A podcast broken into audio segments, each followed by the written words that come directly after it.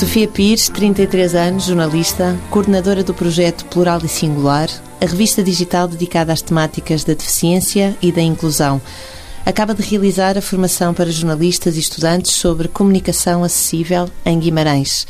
Sofia Pires, que formação foi esta? Hum, basicamente, tendo em conta que o nosso projeto assenta na ideia de que é através da informação que conseguimos acabar com os preconceitos existentes e a discriminação consequente, achávamos que, tendo em conta que os jornalistas, de certa forma, são, certa forma não, são mediadores uh, de informação e que têm um papel muito importante uh, a desempenhar uh, neste âmbito. Então, mediante a informação que íamos vendo, vinculada pelo, pelo, pelos órgãos de comunicação social, percebemos que havia algumas, uh, alguns conceitos que não eram abordados devidamente e à medida também que nós fomos trabalhando com estes cinco anos que temos de projeto, também fomos aprendendo quais eram os conceitos ideais. Uh, erramos ao início também. Uh, achávamos que já tínhamos alguma... Uh, alguma experiência para tentar avançar com este projeto. Eh, de, de, de, formação na área da comunicação acessível. Mas tudo, no fundo, começou porque, como tudo começou na plural, à medida que fomos fazendo reportagens, eh, fomos percebendo que eh, havia outros projetos que podíamos tentar desenvolver. E um deles foi conhecer o parceiro desta iniciativa, que de seguida uh, fomos fazer um, uma apresentação no TEDx em Guimarães. O, o tema na altura pareceu-nos uh, lógico, a falar nem sempre se entende. Então achávamos que, que era o mote ideal para nos juntarmos e fazermos uma apresentação no TEDx uh, sobre a questão da, da comunicação acessível e a sensibilização para pensar noutros formatos de comunicar. Nós, quando estamos a falar de comunicação acessível, uh, estamos a falar de quê? Porque há vários níveis de comunicação acessível. Por um lado, há a questão tecnológica, ou se ler em papel ou ler em braille, mas, mas depois também há a, a, a questão de, da acessibilidade aos jornalistas, a estes mediadores de que falava. Sim, é assim, eu aproveito para, ao, ao falar sobre isso, falar um bocadinho de que forma é que a própria formação estava dividida. Sim porque a minha competência não é na, na comunicação acessível. Eu também aprendi muito este sábado. Uh, Uh, aprendi o, o que melhorar é que se... sim, as, sim. As, uh... a, a abordagem nós decidimos fazer uma abordagem da contextualização da deficiência aos jornalistas para perceberem qual era o público no fundo que estava em causa um, alguns exemplos de conceitos que não eram utilizados da melhor maneira uh, em notícias que, reais, não é? Concretamente, isso Sim. quer dizer o quê? Nós que somos os trabalhadores das palavras, um, não sabemos que palavras uh, devemos usar quando nos referimos às pessoas com determinada deficiência, é isso? Sim, sim. Uh, acontece com frequência e isto no jornalismo, as próprias instituições e as próprias pessoas com deficiência cometem esses erros. No fundo, temos os académicos a tentar nos dizer quais são as palavras que devemos começar, os conceitos que devemos começar a dizer, de certa forma, porque há estas mudanças de paradigma e, nós vamos sempre um bocadinho atrás deles, mas, mas demora mais, não é? Do que deveria ser. Por exemplo, a questão de dizer deficientes é tão simples que, eh, que é o que mais se diz e à partida deverá dizer pessoas com deficiência, não é? Pronto, a partir daqui depois há um sem número de palavras e de conceitos que, que se tem que alterar. Um, Como cego? Cego, ou... não se dizer em visual, por exemplo, a tendência outros exemplos de se dizer uh... para falar alto quando uh, sim. temos um, um, sim se começarmos por aí por exemplo quando falamos alto porque tem alguém com deficiência auditiva e achamos que, que falando alto ela nos vai ouvir ou mesmo alguém que tenha dificuldades em um, na dicção de palavras, por exemplo, pessoas com paralisia cerebral e que tenham alguma dificuldade uh, a falar, nós acharmos que se nós falarmos de uma forma mais, uh, mais calma e, uh, e, dizendo todas as sílabas, que ela nos vai entender melhor quando não, não, está é em causa a capacidade dela nos entender.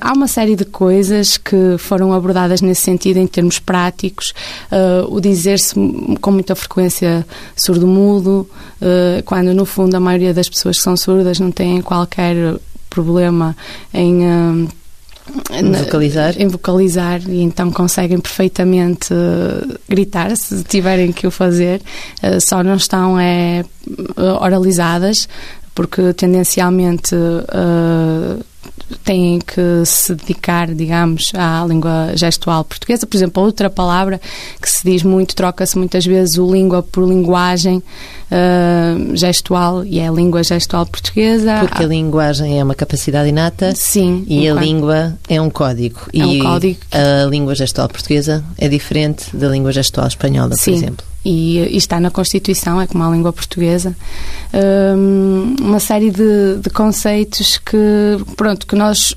reparamos, por exemplo, para fazer este exercício e desenhar esta formação, uh, recorremos às primeiras edições que nós criámos da, da Plural. E pronto, e, uh, e percebemos que cometemos que esses erros. Sim, sim, esse tipo de erros, porque a tendência, eu acho que era aquilo que nós pela nossa experiência, dá-me a entender. Isto pensando nos jornalistas, não é? Nós temos tendência a tentar não repetir as mesmas palavras e para arranjar sinónimos, uh, em vez de pessoas com deficiência, pomos portadores, de, uh, pessoas portadoras de deficiência. E ao fazê-lo, não é? Uh, é sempre na tentativa de não estar sempre a repetir as mesmas palavras e às vezes os sinónimos não, não, são sinónimos e não são as palavras ideais a dizer. Qual é a implicação desta utilização errada? Dos termos? É nas mentalidades, acima de tudo, e nas atitudes das pessoas, porque hum, é, é o que eu digo. Nós, à, à, medida que fomos trabalhando, já temos, estamos a fazer cinco anos, fomos percebendo pela experiência, por tentativa e erro, uh, tudo aqui, nós tínhamos a visão, mas fomos percebendo realmente o que é que se passava, porque no fundo nós éramos e somos meras jornalistas, não tínhamos nenhuma especialidade nesta área, não tínhamos familiares com deficiência, uh, simplesmente quisemos apostar uh, nesta área como sendo o nosso nicho para trabalhar. E, e assim. Nós, nós fomos percebendo que à medida que fomos levando a, a, lavagem cerebral para dizer os termos corretos, os outros começaram-nos a fazer confusão. É mesmo essa a questão que nós temos que fazer às pessoas. Um, acho que à medida que elas forem percebendo uh, aquilo que, que, se diz, uh, vão assimilando de uma melhor forma para depois, em termos uh, da postura que têm para para esta área uh, esteja adequada com as palavras. É aquilo que pensam e aquilo que dizem estar em conformidade. A trabalhar nesta área uh, da deficiência, uh, a, a, publicar notícias e, e, e, reportagens constantemente sobre a plural e singular, com certeza a Sofia Pires é a melhor pessoa para nos fazer o retrato das questões da deficiência em Portugal. Como é que uma pessoa com uma deficiência vive hoje neste país? Eu acho que isso é muito difícil, não é? Porque vamos entrar numa coisa que eu acho que também não é boa, para fazer um, um bocado aquela ideia de estereótipo, não é? Mas pronto, de uma forma resumida, acho que não tenho uma vida fácil de maneira nenhuma. Uh, quer tenha boas condições económicas ou não, uh, como se tem que assumir, e, é, e, o paradigma é esse, que não é a pessoa que tem a deficiência, a sociedade é que é deficiente, e em Portugal e noutros locais uh, do mundo, pronto, a sociedade realmente é muito deficiente e não tem não tem as condições ideais para facilitar a vida destas pessoas a todos os níveis. Mas quando está a dizer que a sociedade é, é deficiente, refere-se às questões uh, do espaço? Tudo. Não sabe receber estas pessoas, os ambientes, o atendimento, o espaço. Uh, a simples questão de um minuto para estacionar num lugar de, de, de pessoas para mobilidade reduzida, uh, até ao ter uh, barreiras comunicacionais ao atender alguma pessoa surda ou, ou conseguir receber e encaminhar uh, alguma pessoa cega, um, o, o, atendimento prioritário, o, o, ambiente e a comunicação do ambiente não estar adequada. Uh, as políticas sociais, não é? A educação não ser inclusiva, completamente inclusiva, e então, no fundo, estas pessoas não têm as mesmas uh, condições para ter as mesmas oportunidades. E, uh, e, pronto, acho que é isso que está em causa, acima de tudo. É a equidade, não é? Não é a igualdade, é a equidade. a deficiência em Portugal continua a ser vista como uma coisa que não toca a todos? Não, não toca a todos. Até acho que uh, o melhor argumento para tentar que as pessoas uh, se sensibilizem a estas pessoas, a estas causas, é a tal questão de, de se dizer com uma certa frequência que hum, as pessoas com deficiência uh, podemos ser em algum momento da nossa vida todos nós, não é? Uh, ou se estivermos a falar, por exemplo, concretamente das acessibilidades arquitetónicas e de escadas ou rampas e a alternativa a uma à outra, pensar nas Uh, mulheres e homens que têm que conduzir uh, carrinhos de bebés e ter que andar na rua também. Uh, certamente é muito mais fácil para eles arranjar alternativas, não é? Mas a ideia é pensarmos que vamos todos envelhecer e que de uma maneira ou de outra, em algum momento, vamos precisar de, de condições específicas relacionadas, tendencialmente pensamos na mobilidade reduzida, não é? Mas mas é a ideia de passar que, pronto, a qualquer momento nos pode tocar. E se não nos toca uh, com esta distância, uh, de pensar que não se tem ninguém uh, familiar ou amigo próximo para estar mais sensível, pensar um bocadinho numa perspectiva mais hipotética e se um dia for eu. Uh, e a partir daí acho que as pessoas terão tendência a evitar uh, o, estacionamento num minuto, porque um minuto para aquela pessoa ir fazer um recado, para uma pessoa com deficiência pode ser uma hora de, de arranjar um estacionamento alternativo e de conseguir uh, chegar ao, ao, local onde queria que à partida será à frente desse estacionamento que está ocupado por alguém que não tem deficiência. A comunicação social tem algum papel a desempenhar nesta consciencialização que todos Sim. precisamos? Sim, acho que a, a, começar por essa questão de utilizar os conceitos corretos, não é? Quando tem que falar sobre os temas.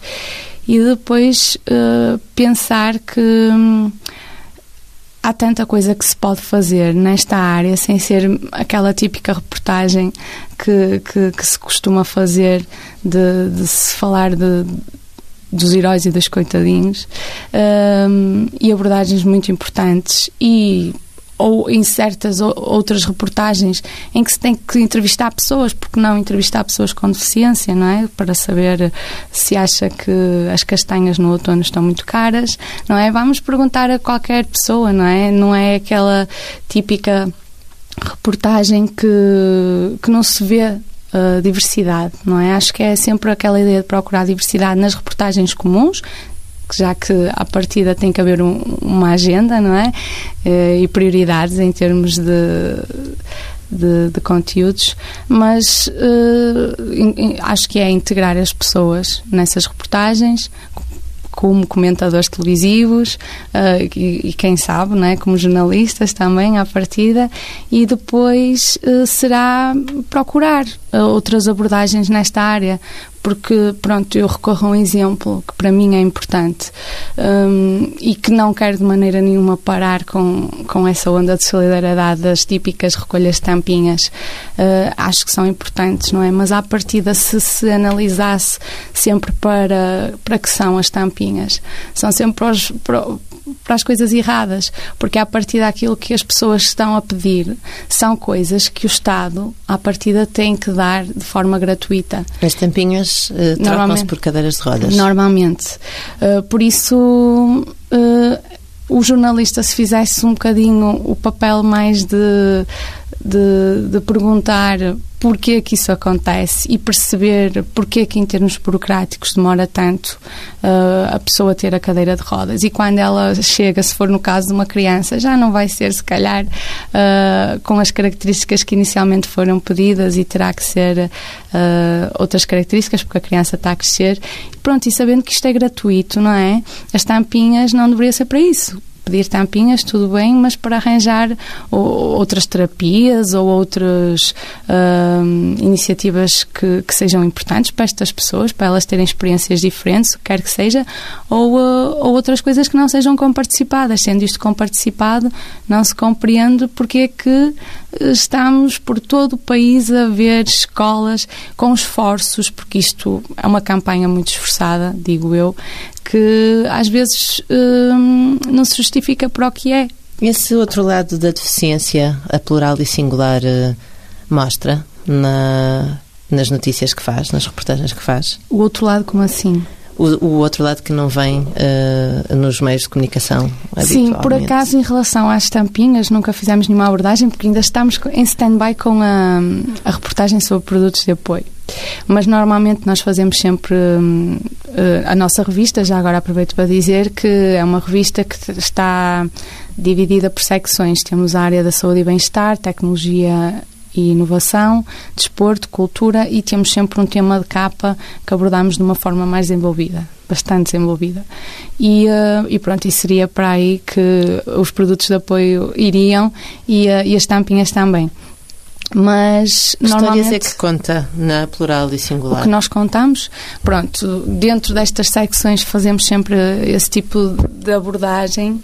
Um, às temáticas, tentamos uh, uh, abordar uh, as questões culturais, as peças de teatro, a dança, tudo o que é feito, artes plásticas, uh, por pessoas com deficiência ou para pessoas com deficiência, porque também é essa a questão, começa a cada vez mais a existir sessões culturais adaptadas em termos de ambiente para as pessoas poderem assistir, nomeadamente sessões para autistas, não é? Com os ambientes adaptados para eles, Tentámos, em termos de saúde, falar sobre uh, inovações que possam existir neste âmbito, uh, tratamentos, o que quer que seja, em termos de tecnologias também. O desporto é muito importante, é uma área que nós damos muita relevância, tentar fazer algum acompanhamento, mas é-nos difícil porque nós temos poucos recursos em termos humanos e financeiros até para tentar andar atrás. Nunca, fizer, nunca fomos aos Jogos Paralímpicos, não é? Um dia iremos.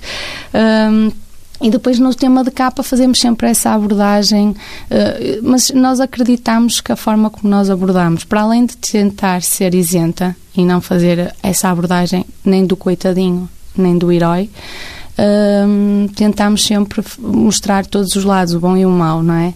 Mas acho que, acima de tudo, fazemos de uma forma positiva, porque eh, acho que o que interessa também é isso, ou isenta, pelo menos. Uma das últimas entrevistas que a Plural e Singular uh, publicou foi com o fundador do movimento Vida Independente. Uhum. O que é que se defende uh, neste movimento? Pronto. Essa filosofia, uh, por exemplo, é uma uma coisa interessante é que nós já, já conseguimos, como jornalistas e, e como promotoras deste projeto, desde 2012, não é? Que a primeira edição que nós lançámos foi a 3 de dezembro de 2012, que foi o Dia Internacional das Pessoas com Deficiência, já conseguimos uh, acompanhar esta área e perceber a evolução. E é muito interessante perceber que quando nós começamos, realmente uh, havia pouca, uh, pouco movimento a todos os níveis, quer em termos dos órgãos de comunicação social, que, que estão notoriamente mais ativos e, e, a fazer novas abordagens a esta área, a fazer reportagens, a acompanhar as políticas, a dar essas notícias. Uh, e, uh, e depois mesmo em termos da própria política social, não é? Uh, a eleição uh, do deputado independente do Bloco de Esquerda, Jorge Falcato, e da secretária... E, e, Temos e a, uma secretária de Estado. De Estado. Isso foi um cargo muito importante. Uh, criá-lo, não é? E ter uma pessoa que, que, duas pessoas, não é, uh, eleitas com deficiência uh, a saber perfeitamente quais são, uh, a conhecer esta área, habituadas a, uh, ativas, não é? habituadas a, a trabalhar nesta área, foi muito importante. E então a questão da, da, luta que estes ativistas todos na área da deficiência conseguiram ao nível da filosofia da vida independente uh, foi muito importante e, foram, e conseguiram-se fazer ouvir. E, um, e então, uh, no fundo, em Portugal começam-se a dar os primeiros passos nesse âmbito, não é? Foi em 2015 que isso aconteceu com a criação do projeto piloto uh, do, e do Centro de Vida Independente para o, um, o, o, promover e organizar e gerir. Mas o que é que se defende? Defende-se que estas pessoas devem viver sozinhas? De, de, forma autónoma. O que é que isso quer dizer? Uh, basicamente é, é ter. Uh, é baseada na, na ideia de haver assistentes pessoais que lhes possam permitir uh, viver de forma autónoma, independente. Ou seja, uh, se uh, estas pessoas, por exemplo, alguém precisa de ajuda de manhã para se vestir, ela conseguir viver sozinha, ter uma pessoa que é o tal assistente pessoal que lhe vai ajudar a fazer isso e ela depois segue para o trabalho eh, e depois à tarde, possivelmente, regressa à casa e precisa novamente de ajuda. Outras pessoas poderão precisar durante o dia inteiro. É adequar as necessidades de cada um eh, à disponibilidade que existe de ter estes assistentes pessoais. E isto da filosofia independente é muito importante porque Uh, neste momento, as respostas que estavam a existir uh, eram muito ligadas à institucionalização. E, uh, de acordo com estes ativistas, segundo eles dizem, não é, o, o, o valor que, que, teriam que atribuir às instituições para estas pessoas serem institucionalizadas, muitas das vezes em lares de idosos uh, que não, não correspondiam às expectativas, não é? Naturalmente. Nem às necessidades. Sim, às necessidades. Uh, e, um, e então, basicamente, começou-se uh, a conseguir pensar nesta possibilidade em Portugal porque o, o, o valor que, que, se imagina gastar com a assistência pessoal é muito semelhante, então é uma questão de gerir e de, de implementar. E agora em outubro uh, foram publicado, foi publicado o decreto-lei para avançarem com esta com esta medida e que no fundo é, é a tal questão de, de conseguir dar as mesmas oportunidades às pessoas com deficiência. Acho que é, é por aqui o caminho. Um, um, para além das questões políticas e de se conseguir aprovar legislação, um, termos uh, pessoas com deficiência em cargos públicos de relevo uh, faz alguma diferença na mentalidade, na maneira como as pessoas normais uh, do, do corrente dia um, veem a deficiência? Completamente mesmo. primeiro começa a ser comum uh, e normal, não é? Aquela imagem de, de, se ver que as pessoas estão ali e são capazes, como uma pessoa sem deficiência, a todos os níveis, não é? E. Um, e então isso começa a ser natural, começa a, é a tal questão da diversidade, acho que é a palavra para explicar tudo o que possa eh, estar relacionado com a sociedade, com a área da deficiência, com outras questões uh, de, de, de, grupos, digamos, que têm tendencialmente discriminados é a diversidade. Se, se conseguirmos misturar hum, estas maneiras de estar, de, de, ser na sociedade, as pessoas começam a achar tudo muito mais natural. A integração no mercado de trabalho é, porventura, também uma muito. forma muito importante de, de integrar as pessoas com deficiência na sociedade. Amanhã, eh, dia 24 de outubro, a hum, Câmara Municipal de Guimarães vai assinar eh, a Carta pela Diversidade. Um, a Sofia Pires, imagino, vai estar uh, a cobrir esta iniciativa. O que é que se espera com a assinatura da Carta da Diversidade por uma Câmara Municipal? Um, é uma iniciativa que espero que comece uh, a existir uh, noutras câmaras, uh, noutros conselhos, para se realmente conseguir que estas pessoas uh, integradas no, no mercado de trabalho, muito à semelhança da, da, tal situação de vermos os deputados com deficiência uh, estarem na mesa ao lado, no mesmo escritório e, uh, e as pessoas realmente não comecem a olhar para elas não continuem a olhar para elas com aquele sentido de, de caridade, de pena, porque não é um sentimento que, que, seja útil para nada. No máximo, compaixão, não é? Nós conseguirmos perceber o que é que será ter uh, uma, uma incapacidade ou algum problema que nos dificulte um bocadinho mais a vida, mas, mas com com uma perspectiva positiva e de admiração para com estas pessoas. Mas esta carta é um compromisso das câmaras municipais para... A partida é, mas como todos os compromissos, esperam que seja cumprido, não mas é? é para... Como a convenção que nós assinamos, Portugal assinou e ratificou, não é? Mas, ou as legislações que à partida estão em vigor e que devem ser cumpridas e uh, é, é a, a velha questão de se dizer que Portugal está muito bem. Um, muito bem, está-me a faltar munido, de, munido leis. de leis, não é? Mas depois uh, chegar aí e aplicá-las é que é mais complicado. Por isso, a partida uh, com a Carta da Diversidade será a mesma coisa. Sofia Pires fundou a Plural e Singular há cinco anos. Um, que projeto é este? Como é que surge uma revista? Um, que tem um tema bastante específico? Hum, basicamente, nós, uh, três, três colegas, três colegas um, que já éramos amigas há bastante tempo, tirámos todo jornalismo e, uh, e, à medida que íamos falando das nossas atividades profissionais, íamos percebendo que o mercado de trabalho na área de jornalismo não era o melhor, a precariedade que existia também nos tocava a nós e sempre dissemos que gostaríamos de tentar fazer alguma coisa nesta área uh, e que fôssemos nós a, a, tomar o pulso dela. Uh, então surgiu a possibilidade de se fazer uh, a plural e singular porque se conjugava algumas, digamos, características nossas de, de estarmos atentas às questões sociais e, e, de certa forma, de cada uma no seu percurso, ter percebido que até gostava de fazer esta aposta. Surgiu a plural e singular, porque uma das certezas que tínhamos era que queríamos fazer uh, algo virado para um nicho, porque não tínhamos como concorrer com os generalistas, também não era a nossa intenção, uh, mas que, a ideia também era essa, não é? Dar resposta ao que ainda não tem resposta. E percebemos que na área da deficiência era o que se passava. Uh, não havia grande abordagem pelos órgãos generalistas em relação a esta temática e uh, uh, as instituições, de certa forma, tinham os projetos a acontecer, as iniciativas todas a acontecer, a área desportiva para, para, para divulgar e, e, não havia uma resposta. Então nós decidimos criá-la.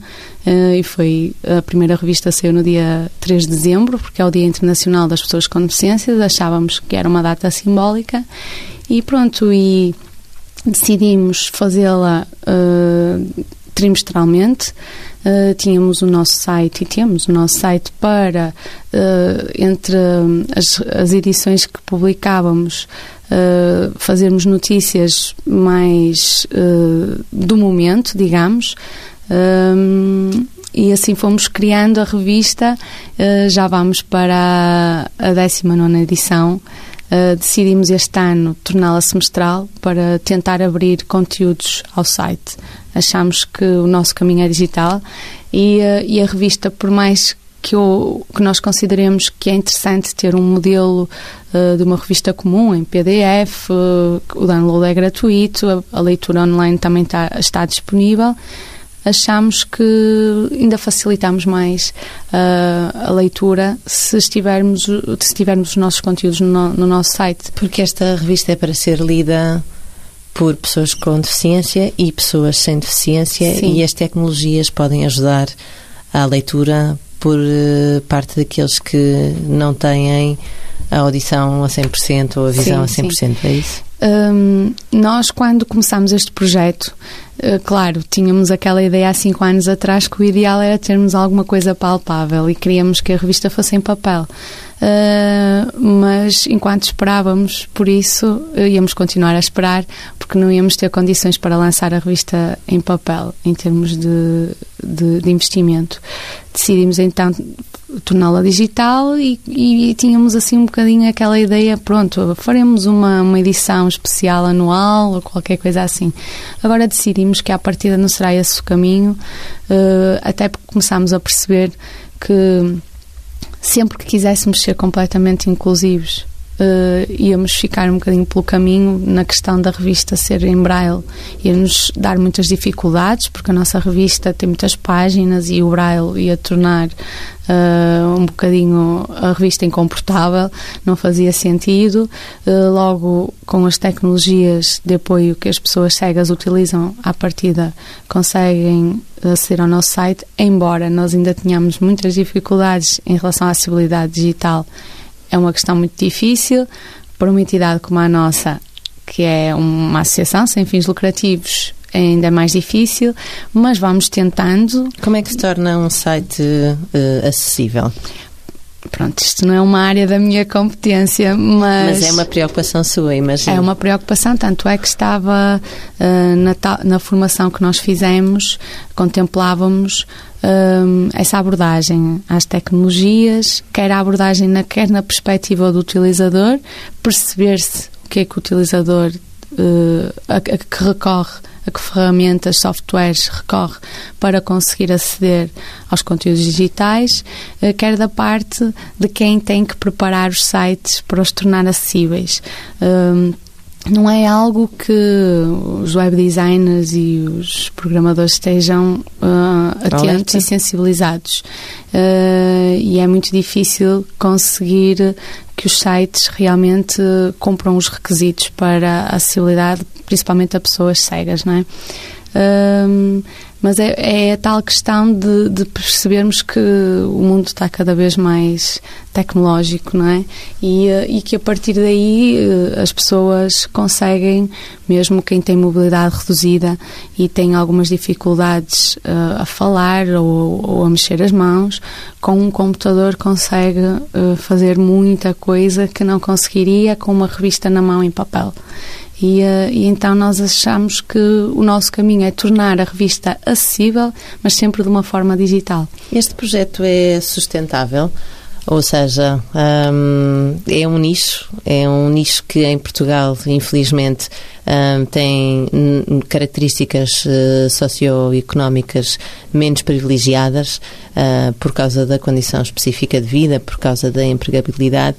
Um, quantas pessoas são a trabalhar, uh, estão a trabalhar na plural da singular uh, a tempo inteiro? A tempo inteiro. Nenhuma. Como é que se organiza? Como é que se gera? Um, pronto, uh, tudo é, a explicação está desde o início dada. Uh, nós na área de jornalismo tendencialmente uh, pensávamos nos conteúdos editoriais, estávamos mais preocupadas em que a revista fosse perfeita, bonita, com uma abordagem e espetacular e depois na hora de pensarmos as questões comerciais, pronto, faltava ali alguma uh, alguma sustentabilidade para na revista para até termos quem o fizesse. Foi tudo muito de uma forma muito ingênua que começou, uh, ingênua nesse sentido de pensarmos uh, a médio prazo e a longo prazo a sustentabilidade. Estávamos um bocadinho a querer que que íamos conseguir uh, uh, enquadrar as entidades e as empresas que trabalham esta temática de uma forma relativamente Uh, não digo fácil, mas que como elas não tinham onde fazer publicidade, nós acreditávamos que íamos lhes dar a, essa possibilidade. Não foi o caso, não, não foi fácil nos primeiros tempos, achávamos que, que, que íamos conseguir ser um, uma empresa sustentável. Então decidimos mudar o caminho. Toda, todas as pessoas à nossa volta, uh, os, os, consultores que nos uh, ouviam e que nos acompanhavam, porque fomos tendo alguns momentos interessantes. Por exemplo, ganhamos uh, um passaporte para o empreendedorismo do, do, do IAPMEI. E, e nesse momento tivemos a oportunidade durante um ano pensar a plural de uma forma uh, mais virada para a gestão e não só nos conteúdos e na parte jornalística, como andávamos a fazer há algum tempo e nesse momento, pronto, foi a, a, resposta que nos deram. Nós, toda a nossa maneira de trabalhar, a nossa missão, a nossa visão era muito ligada à área social.